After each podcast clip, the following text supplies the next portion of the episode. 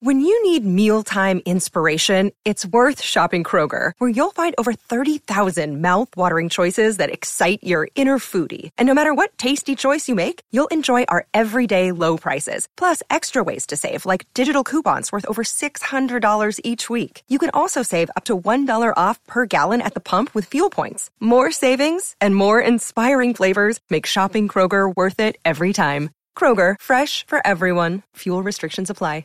You're listening to a SKOR North podcast right now, and if you're a business owner, so are your customers. In fact, I could be talking about your business right now, telling the tens of thousands of loyal fans about you and sending them to your business. Find out how you can partner with your favorite SKOR North podcast. Visit skornorth.com now and enter keyword partner. Fill out the form, and we'll get in touch with you quickly. Once Phil, Judd, Declan, or others start talking about your company, you'll be amazed at how many fans start showing up. So visit skornorth.com now and enter keyword partner. Get in the know.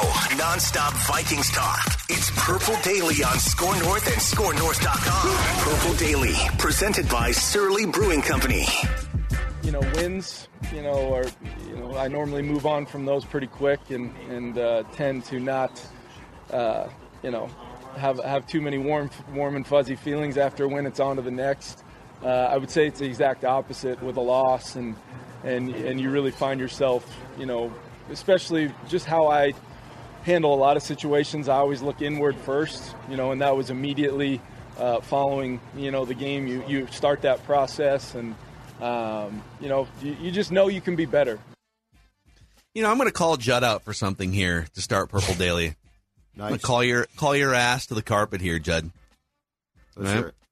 So on Rap with Royce today on on our Mackey and Judd podcast, SKOR North YouTube channel, you said, and you've done this twice this week. Look at Kevin O'Connell, just taking the blame for everything. It's insinuating that it's kind of BS. He's just oh, he's just he's just taking accountability, taking the blame for everything, right? Well, you gave him fifty percent of your pie chart of blame mm-hmm. after that game on Tuesday. Mm-hmm. So he should yeah. be taking. If that's the case, he should be taking blame and looking inward, shouldn't he? Uh, the the issue is you can't do that publicly all the time, or it loses its effect. I'm, I'm talking from an effect of trying to say it's my fault. He, you can't say everything. This goes back to his rookie year, I believe, when Karl-Anthony Towns fell on the sword for every Wolves loss. And after a while, it's like, dude, no, that's not how it works. Now, once in a while, play calling, absolutely. But if you're going to do that with everything. I think I think most importantly, because I don't care as much about us, I think it loses its effect with the players. If you're always like, "Well, it's my fault. It's my fault," and it also absolves them a little bit too much. Well, he's so not. I, I, I guarantee line. he's not doing that in the film session with these guys. He's not sitting up in the front of the room saying, "All right, uh, so Ed Ingram got uh, got blown off the ball there. Guys, that's my fault. I think he's I protecting hope, yeah. them to the media a little bit, and he's being honest. Like he probably didn't do a great job, as you pointed out. Yeah, no, he didn't. No, setting no, the team no. up for that game. And I'm talking. Um, go ahead, Dick. No, maybe I'm going to go instead. No. and to defend Judd, you can you can have the blame on Kevin O'Connell for the pie chart, and then also still take the accountability and and kind of parsec the the like dissect the the accountability of if it's authentic and if it's working or not. What would it take to get Kevin O'Connell to do his own pie chart of blame after losses up at the podium? Pulls out his little That'd piece of paper. All right, guys, uh, I got six pieces of pie here. Judd and I have worked on this together. Yep. Uh, I'll take 40%. I didn't get the guys ready, but 20%'s got to go to Garrett Bradbury. What was this front office thinking, thinking that he could come back and be the starting center? what sort of concerns me a little bit too, and, and I get I get O'Connell's trying to beat the the anti Zim, so I understand where this is coming from. What sort of concerns me a little bit too, though, is I think we all can agree that in a lot of situations when things go wrong, uh, Kirk looks to avoid blame as much as possible. And again, yesterday, like there was a lot of we got to do this, and uh, like there's never the because you know each each pick has its own story, and I had one bad pick. It's like no, dude, you threw three picks. But anyway, um, I don't want to absolve Kirk consistently because I think it creates a comfort of being absolved. Like that's the tough thing about these jobs is you got to walk a line of yes, you don't want to uh, crap on your players and you don't want to blame them for everything, which it felt like Mike started to do. but you also need to hold them accountable, and you also need to know which ones need to be held accountable so that they don't feel this. Well, it's not going to be my fault. That's Well- where it, it's tough. I love his style of leadership to this point, and I think the most telling thing will be how do they bounce back in the next game, a tough game against the Lions Agreed. after what happened on a short week as well. By the way, this is Purple Daily, Daily Vikings Entertainment. We just want the Vikings to win a Super Bowl before we die. And the show is presented by our friends at TCL. No matter what you watch, TCL has award winning TVs for any budget, any space, all with stunning picture quality. And TCL makes more than just TVs. They offer mobile products, audio devices, home appliances. TCL bringing you joy and simplicity through innovative technology. We will get to our State of the Vikings offense episode here as we do every single Thursday. Uh, but man, we saw so many people in that first home game sending us pictures inside the stadium of their Before I Die can from Surly. It's really cool just to see our show's motto on a beer can, Surly, thank you, inside US Bank Stadium. Just kind of Yeah. a kind of a Yes. cool thing for, for us to see you guys with those cans. Absolutely, and there, there will be another chance on Sunday to enjoy the Before I Die beer. Here's the best part, though. So Surly has uh, m- multiple beers available in the stadium because I also saw a couple of folks in the, I believe it was Upper Deck, who couldn't find Before I Die, and they're like, "But I found a Logic Bomb." That's right. Surly has an answer, just like a great coach. Surly has an answer for every type of beer drinker and taste, and that's what makes Surly Brewing so damn effective. A freaking men. Thank you. All right. So every Thursday during the season, we just do a deep dive into the Vikings offense. And uh, I bring to you guys a handful of categories or interesting statistics, and we kind of make our make our way through each of them. And this one is a little bit of a follow up on the week one state of the offense address and some of the themes we've been talking about throughout the offseason. So I personally believe, and trust me, I am an expert having played eighth grade football, but have watched a lot of football and commented on a lot of football in my life. I believe the best offenses in the NFL have three specific things in common. There's other things too, but to be a great offense, you got to be great on third down. You got to be really good in the face of pressure. You can't just, oh my God, they're they're getting pressure. Ah, what do we do? Right? Like you're going to face pressure in NFL games. And then number three, they don't take a lot of penalties. You, know, you can't take three offensive holding penalties and two false starts and still expect to chunk yardage and put yourself in a good position on third down. Now, there have been a lot of offenses in NFL history that can take penalties, and they're just so good that it doesn't matter. Right. they can, like the Buffalo Bills were kind of mid pack in penalties taken last year, mm-hmm. but oh, it's third and 12, whatever. We have Josh Allen and Stefon Diggs. They just make up for it. But in general, great on third down, great against pressure, and don't shoot yourself in the foot with a lot of penalties. Mm-hmm. So those are the three categories I'd love to run through here after the first two weeks and kind of see, all right, where are the Vikings in these three categories? Now, for some context, the 2021 Super Bowl winning Rams that Kevin O'Connell came from, in those three categories last year, they had the fewest false start and holding penalties in the league. So they were basically number one in those offensive penalty categories. They had the second highest yards per attempt when facing pressure in their passing game. They did throw quite a few interceptions, but didn't prevent them from winning a Super Bowl. But when they were completing passes, it was chunked down the field against pressure. Yep. And then they were uh, they were seventh in third down conversion rate. Uh, the Buffalo Bills last year, another gold standard offense in the NFL.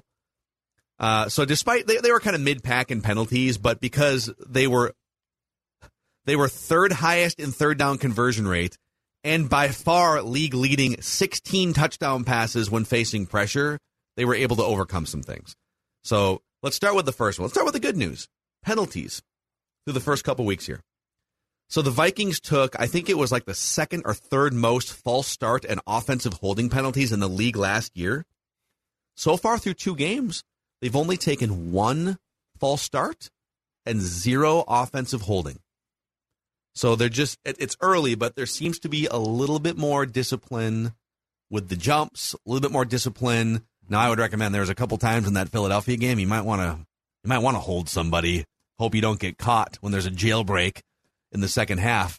Uh, but I would say that is the good news that this team through two games has been much more disciplined with these offensive penalties, false starts, and holdings Mm-hmm. than last year's team was. Yeah, because they took what on uh, against the Bengals in their opener last year. I think the first play from scrimmage, C.J. Ham Yep. flinched and got called for a There were three start. on the first drive, I think. Yes, yes, Just but but bad. you know what? Too, I think that this is a product of the fact that the offense, while certainly not perfect and a work in progress, is going to be flat out more disciplined, right? Mhm. Because like you're not going to have it.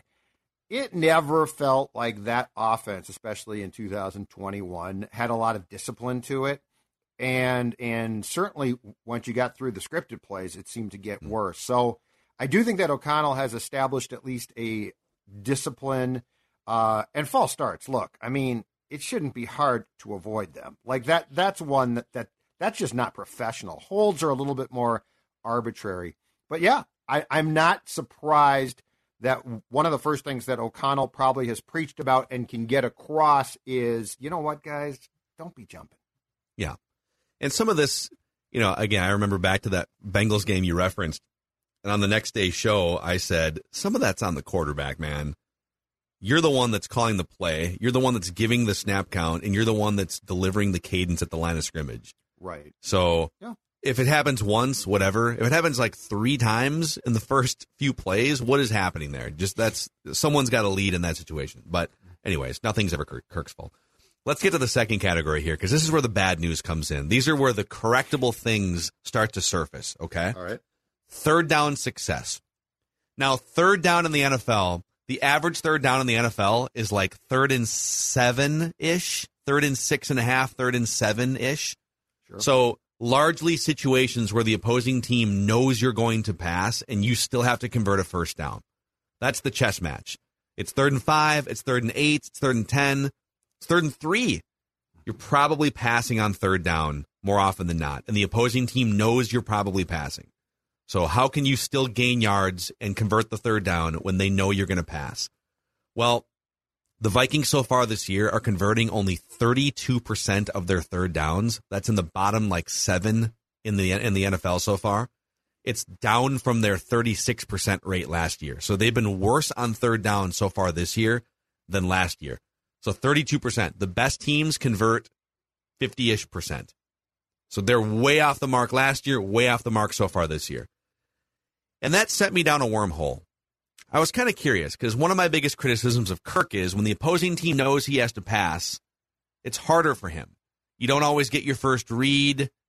You don't always because because they might they might have it covered in some way, right?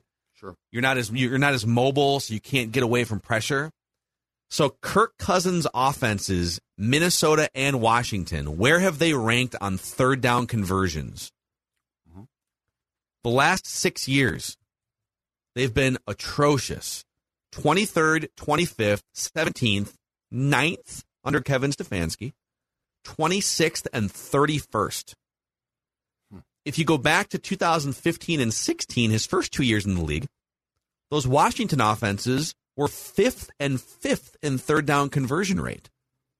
Why is that, you might ask? I mean, my, uh, Bri- Brian Windhorst. Why would that be? Why would that be? Why would that be?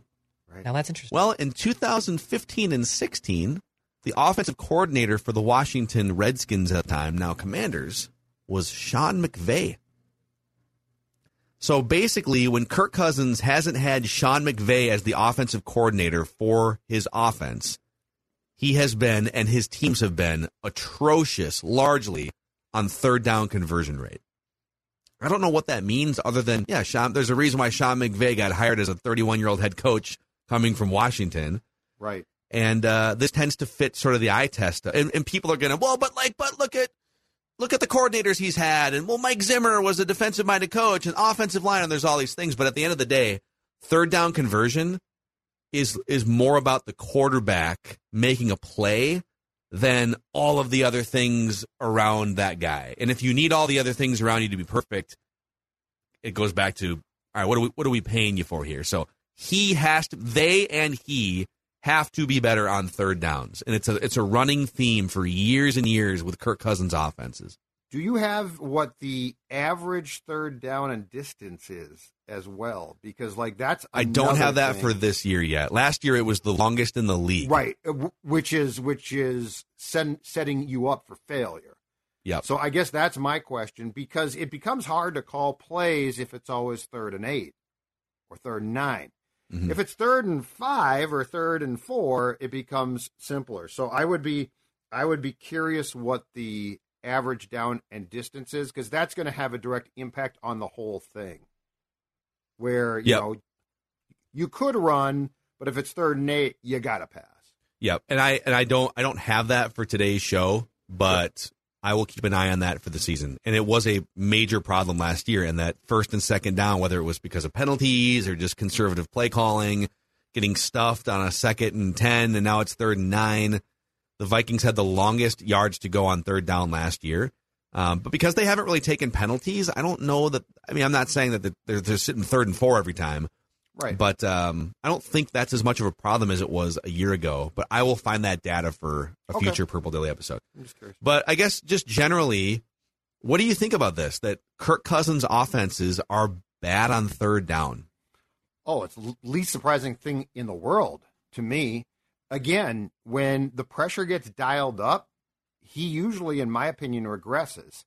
Um, and so, yeah, if he, if he's consistently facing a third and seven, third and, and eight, where he has to pass, I don't think that that puts him in a position because then he's going to feel the pressure. Like, I mean, that's that's what happened again on Monday, second half. You know, we, we've talked about this all week. You go back and watch that game. The Philadelphia Eagles were several times attempting to give that game back. Like they were literally inviting, hey Vikings, you sure you don't want to stick around here? here? Here's here's seven points here, and here's three points there, and the Vikings are like, whoa, man, no way. Um, and so I think if you look at Kirk from a statistical standpoint of of is there pressure there, you'll find that the statistical package of plays that would be considered higher pressure are probably plays in which, for the most part, he does not succeed. It's look, it's why the Saints, uh, the big play to Thielen in the playoff game against the Saints stands out because that was one play in this guy's career, which by the way now is what eight plus years in, um, as a starter. It's one play that you keep going back to because it's so rare. Like, can you imagine? And again, Kirk is not these guys, but can you imagine like if one play stood out from from the best QBs where you consistently kept going back to it? Like It there's an It, it array gets of it gets lost. Yeah. Exactly, because there's a resume of plays. So that statistic in and, in and of itself does not surprise me. Yeah. So it's it's a huge thing, and again, some of it's on Kirk, some of it's on offensive line and protection, some of it's on scheme, et cetera, et cetera. But ultimately, on thir- third down is where you make your money as a quarterback. All right, well, we're in this situation. However, we got there, it's third down and eight, and I need to make a throw regardless of what's happening. Yes. That's how it works in the NFL. Yep. All right. Category number three here passing game versus pressure. Again, pressure is inevitable in the NFL. The best offensive lines and teams are still allowing pressure on like 20 to 25% of, of dropbacks. So it's a thing in the NFL, especially on the road, especially when you're trailing, especially on third down. And week one at home, the Vikings and Kirk were excellent when facing pressure against the Packers. He shredded the Packers. It was one of the best games he's ever played when pressured. Yeah. Week two was a different story. it was a train wreck. Uh, he was five of thirteen, one touchdown, two interceptions, a couple of near interceptions as well when pressured, and averaged under three yards per attempt.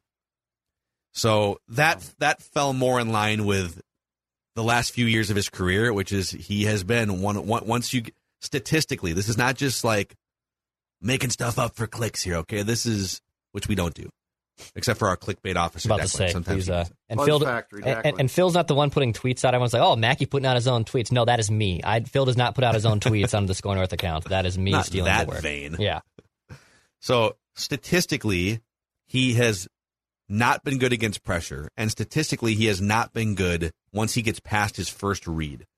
So th- this is the this is the partnership between Kevin O'Connell and Kirk. This is this is the sweet spot here, man. Like third downs and facing pressure. Can they be better as an offense? Can he be better as a quarterback? Week one was a great blueprint. Week two was the opposite. So where, what's going to happen against the Lions? Other road games? How is it going to look? Um, it's just been a mixed bag so far through two games. So I guess my question off the last thing is this: What is the? And this starts with O'Connell, and certainly it involves Kirk. What is the adjustment now? Because you know, there's no question the Eagles on both sides of the football saw things on film and, and said, "Oh, we know how to disrupt that or stop Mhm. that." So I guess my question is for this game, and Detroit likes to bring pressure. Like they will bring pressure. What is the adjustment to to now uh, give the Lions uh, at least slightly different look at times to keep them off balance when when pressure is coming from Detroit? Yeah. And then I have a, a fourth bonus category for you guys Oh. here when it comes to great offenses and how they operate. Beautiful. And uh, and this category is getting the ball to your best weapons, which unless you have, and, and I will say specifically in the passing game. So let's take away handoffs for a second here. This is just in the passing game, getting the ball to your best weapons. Now, there are some teams like Kansas City that have an amazing Hall of Fame pass catching tight end like Travis Kelce, or, you know, San Francisco with, with George Kittle when he's healthy, et cetera. So there are definitely some tight ends out there. The Vikings, all due respect to our guy, Johnny Mundt, they don't really have an explosive pass catching tight end. They don't have a Gronk or a Travis Kelce. So, so in the absence of having that tight end, your goal should be to get the ball to your explosive wide receivers. So for some context here, I'll use the Rams last year again. 72% of Matthew Stafford's passes went to wide receivers last year. Okay. The Buffalo Bills, I'll use them again. 71% of Josh Allen's passes went to wide receivers last year. The Vikings last year, under Mike Zimmer, Kubiak, 60% of throws went to wide receivers. So again, we're talking 72, 71 for some of these top offenses, 60% to wide receivers last year. Okay, all right, got it. Let's get the ball to Thielen, get the ball to Jefferson, get the ball to KJ Osborn. Well, so far this year, it's 55%. 55% of targets have gone Yeah. to wide receivers for the Vikings, which means 45% of their passing targets have gone to running backs, tight ends, and the one to CJ Ham. Mhm. And I don't think that those players are explosive enough. Maybe Dalvin Cook here and there, but the other players in that grouping aren't explosive enough to be getting 45% of your targets. So again, some of this is probably schematics. Some of it's things that the defense is just forcing you into. Yep. Some of it's the quarterback making decisions to go away from top weapons. KJ Osborn's done nothing really so far this year, right? Thielen, you know, took until garbage time. So that is something that needs to bump up. The Vikings, without a great pass catching tight end, probably need to go from 55 to like 70% targets to wide receivers ASAP. What do you guys think? So I think that, that this goes back to a conversation that we had as the regular season was approaching. Um, offensively, so there are some Kirk things I've seen good in, in week one and concerning in week two. But remember, I don't think these guys were lying when they said that this system um, introduced a lot of very complex things. And so I think, in fairness to the entire offense, um, and, and this is not excusing completely um, um, f- falling apart, in my opinion, in the second half against Philadelphia. But I think this is going to take some time. So, like, am I really am, am I really putting weight on Thielen's lack of activity through two games? Not yet. Now, if we're five or six games in and he's still not uh, seeing the football, that changes things. Mm-hmm. Um, do I think that there needs to be a bit more, if not far more, dedication to getting the ball in some way, shape, or form more consistently to Dalvin Cook? Absolutely. But I, I don't think anybody was kidding when they talked about, and you could see this in training camp practices too, that this was going to be a work in progress. So I think the first month or so, It's going to be trial and error. It's going to be some mistakes. Um, and I'm not going to start to really try and pick apart what's going wrong with the scheme itself until we're at least a month plus in. That doesn't mean that I don't want to see more from certain players, if mm-hmm. that makes sense. But mm-hmm. schematically, I think that there's a lot of things that that uh, O'Connell brought from the Rams system that are probably get into a into the difficulty of X's and O's and it becoming um, becoming more second nature to run the plays absolutely correctly. Yes. And, and, potentially fire on all cylinders. So I'm not concerned yet. I asked our guy, Alex Boone, on the Trenches podcast the other day, part of the Purple Daily podcast feed, Purple Daily YouTube channel. Love it. I said, realistically, it was it was too much to expect this thing to just look the way that it's supposed to look after two games. I said, how many weeks until this offense should look the way it's supposed to look? He said, four or five. He said if they're not clicking on all cylinders by like the fourth or fifth game, then something's something's off, or there's there are components that are wrong. So, but that's coming up quick, man. This is week three, and then you got the London and then Bears games in that four to five week range. So, if basically what Booney is saying is, if by the time that Saints game in London rolls around, or the Bears game the week after, and there's that's a weird travel situation, so there might be other variables. But if your offense isn't looking a little bit more clean and smooth on a regular basis, then time to dig a little deeper. If you can't match the Dolphins by that game, you're just flat out in a ton of trouble. Like that's yeah. the game where it's go time. I think you can beat the Bears by showing up and and taking the game seriously. Uh, I think the Dolphins game is where if it's still like, whoa, this offense, well, we don't, you know, um, the Dolphins are going to score points, and and that becomes a game where you have to match them. Which which look, Monday, that fell woefully short. But I think by the Dolphins game, it's very fair to expect this offense to be operating extremely efficiently. It's clearly not there yet. Uh, by the way, on, on, on the defensive side, we'll get to maybe we can throw this into the bin that is what are people saying about the Vikings because Ed Donatell is saying some really interesting things about what happened on Monday night.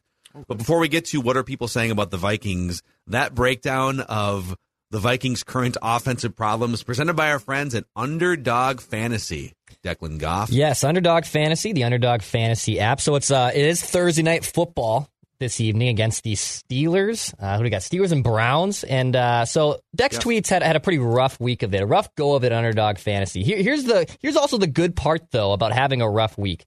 You can fade my selection. So I, I'm going to pop this on the YouTube screen right here. All right, so it's Mitch Trubisky versus Jacoby Brissett. Godspeed for everyone who watches this game. But uh, I put the higher on the rushing yards at 12 and a half for both of these quarterbacks. I think both of them can get 13 yards rushing because the God knows they can't really pass the ball down the field too well. So you can make these picks with me or you can fade these picks. The link is in the bio. You can either make money with me or you can make money against me because I'm sometimes an idiot. Underdog Fantasy. Download the Underdog Fantasy app. Promo code SKOR, S K O R. They'll match your first deposit up to 100 bucks. Underdog Fantasy and the Underdog Fantasy app. It's a great way to do it. If you think we're idiots, why don't you put your money where your yeah, mouth I might is. do that tonight. Fade me. Fade Declan. I played um, along with him last time. It didn't work out so well for me. Speaking of fading, the, the weight has faded off Judd's body over the past 12 months or so. It's crazy. That is true. That that's true, and and that of course, as I've been talking about for months now, thanks to our friends at Livea Weight Control Centers, down forty pounds, keeping that weight off, which is the most important thing. Dawn joined; she's down sixteen plus pounds, and look, it works. It it works as a really, really, in my opinion, easy way to lose the weight, and then again, the most important thing is to keep that the weight off. If you join now, you'll receive eight weeks for free. And the new Flex program lets you enjoy the foods you love. That includes, you know, fruit, pasta, and bread. And with in-person or virtual uh, visit options, state-of-the-art equipment to uh, to take um, con- to take account of your body competition um, composition and an app to track your progress. You're going to see results fast. How do you do it? Livea.com, L-I-V-E-A.com, 855 go L-I-V-E-A. Livea.com is where the weight loss starts. Uh, all right. Um, let's get into what are people saying about the Vikings here. Where we scour the the internet. Sometimes we we sometimes the comments are coming from inside the house, which is what happened today at the Ed Donatell press conference. So Kevin Seifert has a great summation of Ed Donatell's time speaking to the media here. He says on the first half against the Eagles, which was a train wreck, mm-hmm. Donatell said, quote, There's no question our execution was off. Seifert then asked Donatell about the scheme he used, which led to 24 points and 347 yards allowed by halftime. And Donatell disputed that he played only a shell defense, calling the term overused. So he's saying he's defending his scheme and saying the execution was off. Um, Donatell added that cornerback Cam Dantzler, quote, misread what was in front of him on the coverage bust that led to a 53 yard touchdown pass on Monday night. And then Akayleb Evans replaced Dantzler late. No starting lineup change is expected. Dantzler's going to be back as the starter, but that 53 yard touchdown pass. So Bynum chose to bite on a tight end underneath route, Yep. leaving Dantzler alone. And Dantzler, I think, I'd have to go watch the play again. Dantzler maybe thought that Bynum was going to be behind him on that play.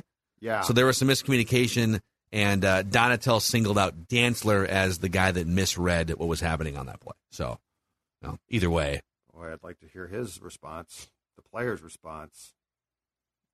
I think Dantzler's not shy about giving his response sometimes. I think you're exactly right about that, but I would love to. Uh, I would love to know more about that play, the design, and if the player agrees that, uh, yeah, you know what, the scheme was fantastic, the execution was your. That's interesting. So like Seifert puts one more bow on this and Yeah. says, to sum it all up, Donatell considered the first half of Monday night's game to be an issue of execution, not scheme and game plan.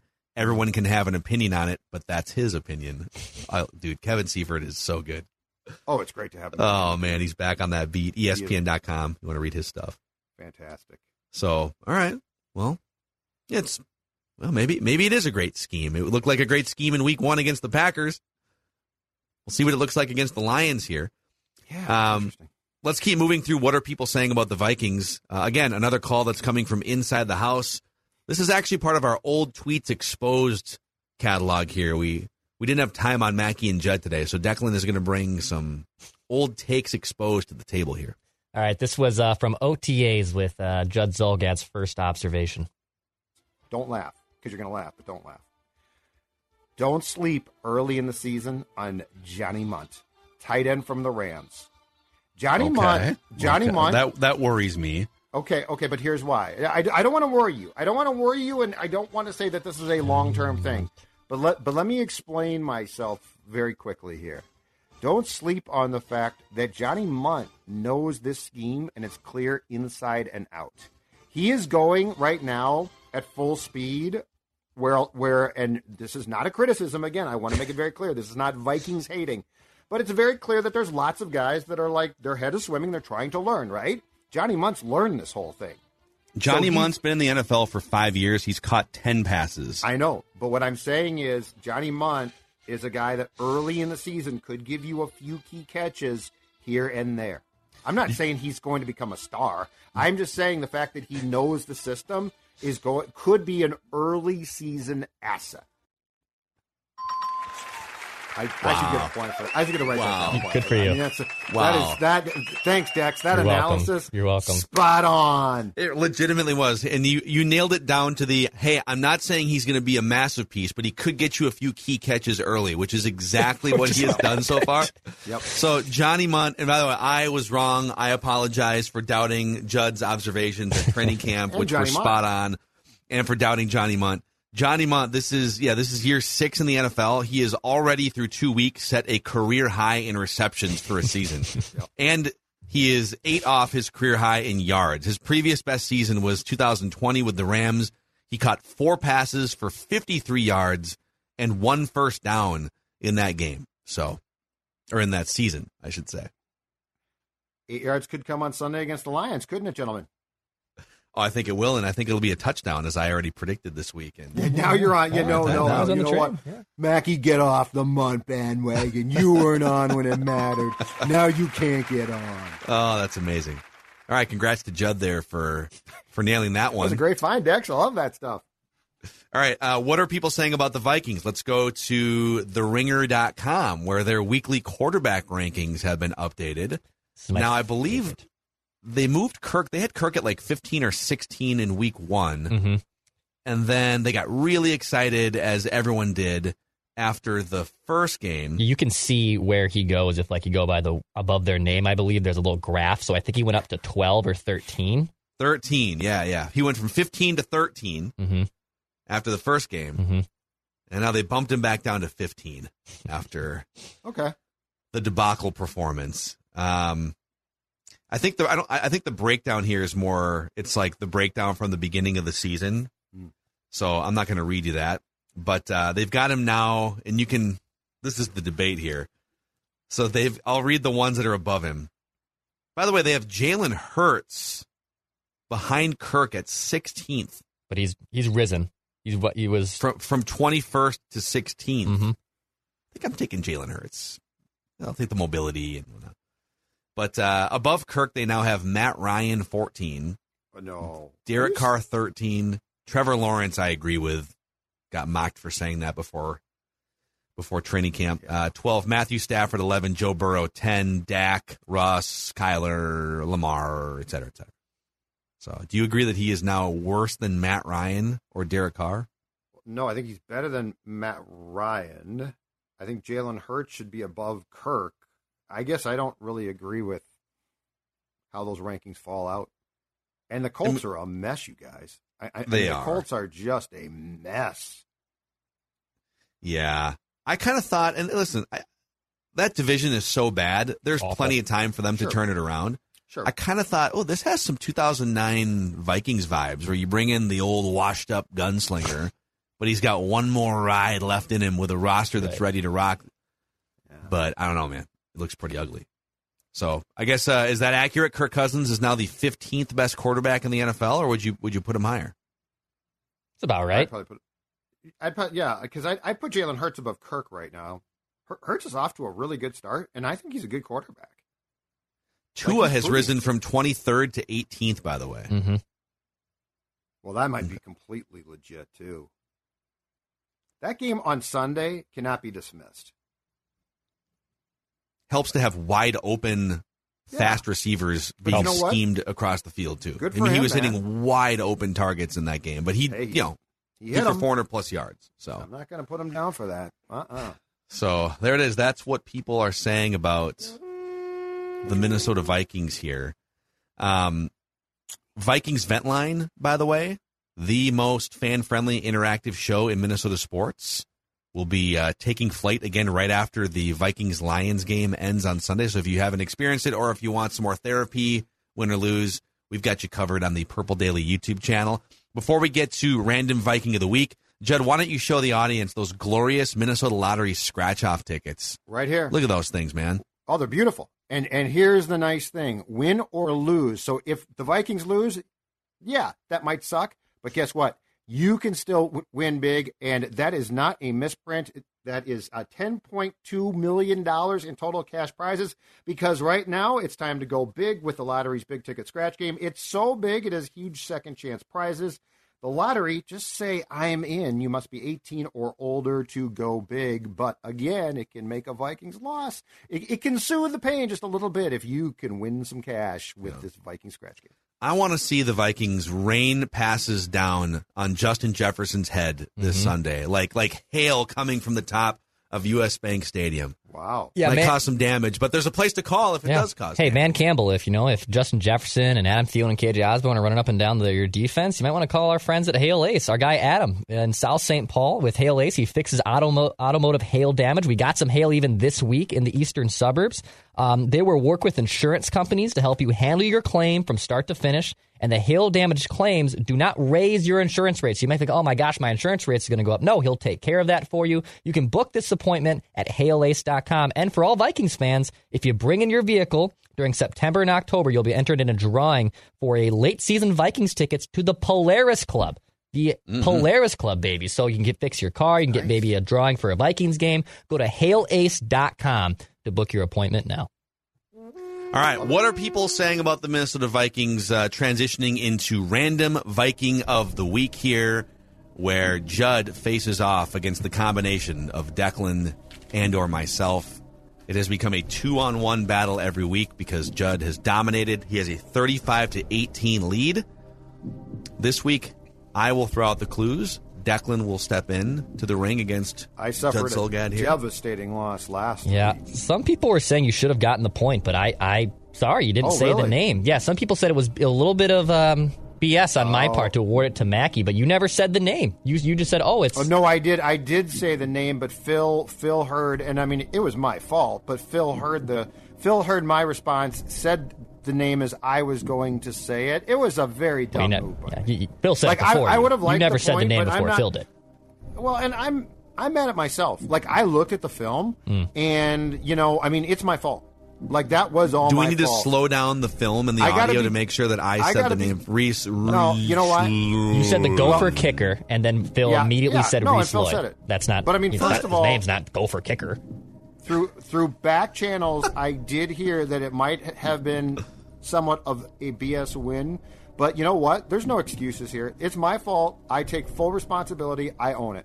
I mean, this is hundred percent self-inflicted. I'm Yeah. glad you're owning That's this. That's what I'm saying. Yes. If I if I were to come out like if the tables were No, turned, I and would want the point. now in my head I would have been thinking, oh, I think he's talking about the Gophers kicker, but I would have strategically No. kept that part in Yep. my own thoughts. Nope, If I I, come out, if I come out, like I'm looking at previous random Vikings here. By the way, uh, Judd went on a run earlier in the season where he guessed Matthew Hatchette, Phil Loadholt, Bobby Wade, Sean Salisbury, Jim Kleinsasser, Moeldy Moore, Archie Manning, and Sage Rosenfels all in a row.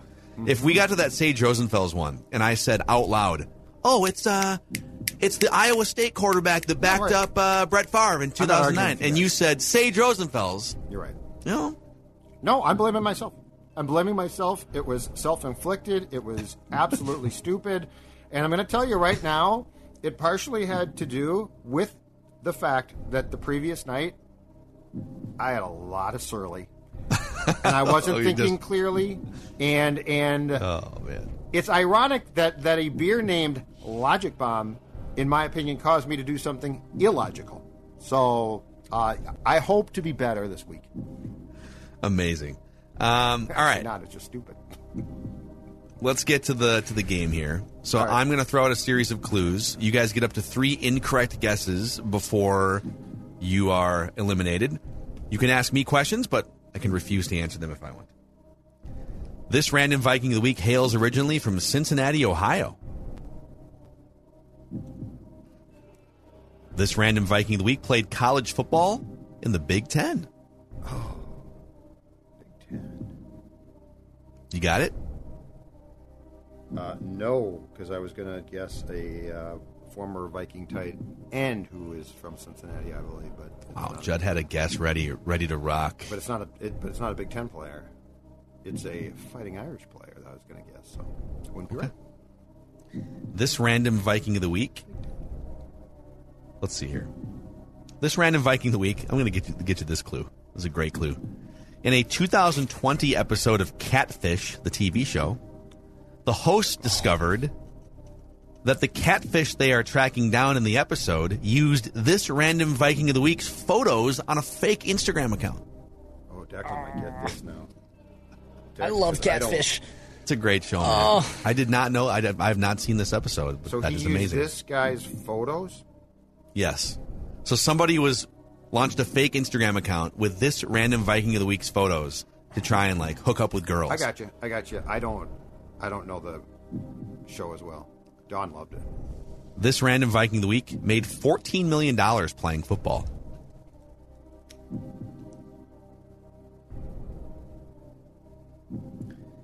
This random Viking of the week, he felt that his NFL career was cut off a little earlier than he would like. He was quoted once as saying, When they say you're a bad apple, they don't want you on your team, on their team. This random Viking of the week was a two sport athlete. That's not surprising. So uh, wait, a two sport athlete in college or just just He played two sports for money.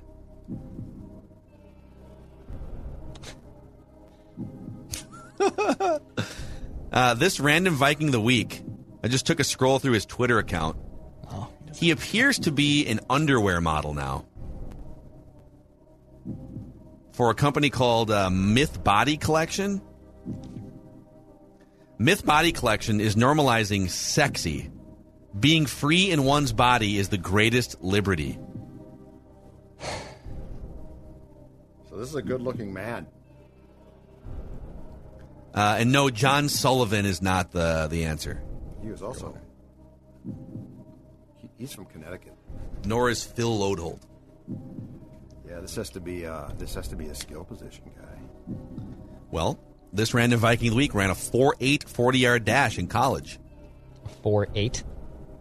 A 4-8. That's not that fast.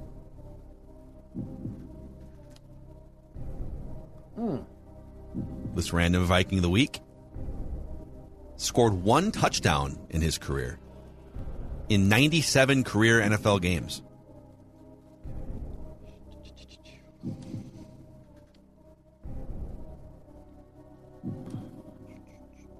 Boy, one of the photos on this uh, Myth Body collection that he retweeted is definitely just a close up shot of his mid region in a pair of underwear. Yep, be- definitely below the belly button and well above the kneecaps. One? zoomed in. That is the, that is the photo. Red underwear. Alrighty. Okay, so one touchdown in 97 games. Mm-hmm. This random Viking of the week played for two NFL coaches, Brad Childress and Mike Smith.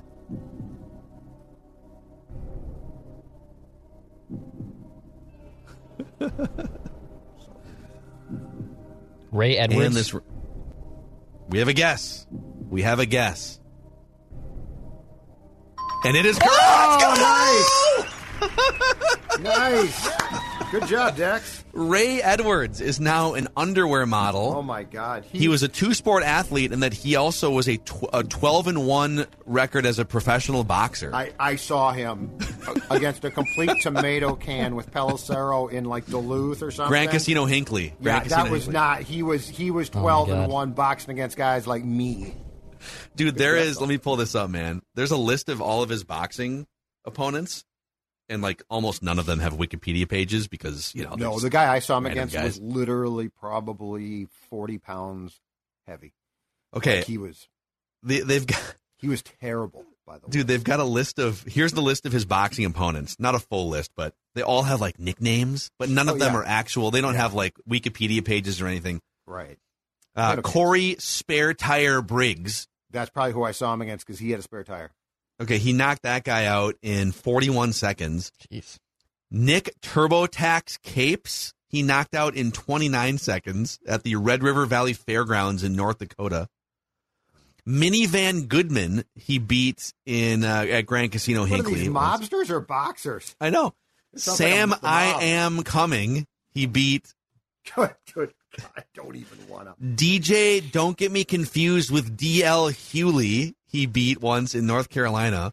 Okay. Brandon the Sizzler Spencer. He won via unanimous decision in six rounds. Yeah. Uh, and then he beat his only loss came in 2016 to Keenan Goodberger Hickman via knockout. Uh, just to be clear, he lost the day he stepped into the ring at all. I mean, it was. I wonder how much money he made for those 13. Well, he had a draw against Grover Young. I don't think Oh. he made much at all. He he was hoping to be a real boxer, but l- when we saw him, it was not going to work. It was pretty bad. yeah, Pretty bad. So, Again, oh, that's wow, sport- Declan Goff, dude, coming that's in. a sport where if you're good, it, it's like, well, of course, that's that, oh, that doesn't look, you know, and then you, you like see a guy who's got no footwork. Yeah, that's Yeah. job by Declan. Well, I knew, Smith. I knew he played for the Falcons. Um, that's good. God, he signed a five-year, thirty million dollar contract and was cut after a season and a half. That's Yeah, why you got to look at the look at the the ass. guarantee on those Yeah. So, but but I think 11 was mil a guaranteed. Pain. pain. Mm. Anyway, so uh, yeah, that's two. Nice. That's called a winning streak, right? We got two two wins back? in a row over well, this Judd one, here. let's be very clear. This one was far more legit than yours last week, Phil. I had I took a college class with Rhys Lloyd once. I know more about Rhys Lloyd than you well, ever. I had the Gadd. answer and I gave it to you now, but but Declan deserves a round of applause because that's a heck of a win. Nice job, Dex. Thank you. Nice job out there. All right, that is uh, that's your Purple Daily Daily Vikings entertainment for today. Don't forget to check out our friends Jesse and Thor on the Before We Die podcast, Purple Daily podcast feed, and the Purple Daily YouTube channel, and also uh, Vikings Vent Line again right after Vikings and Lions this Sunday. We'll see you guys tomorrow for a little feedback Friday.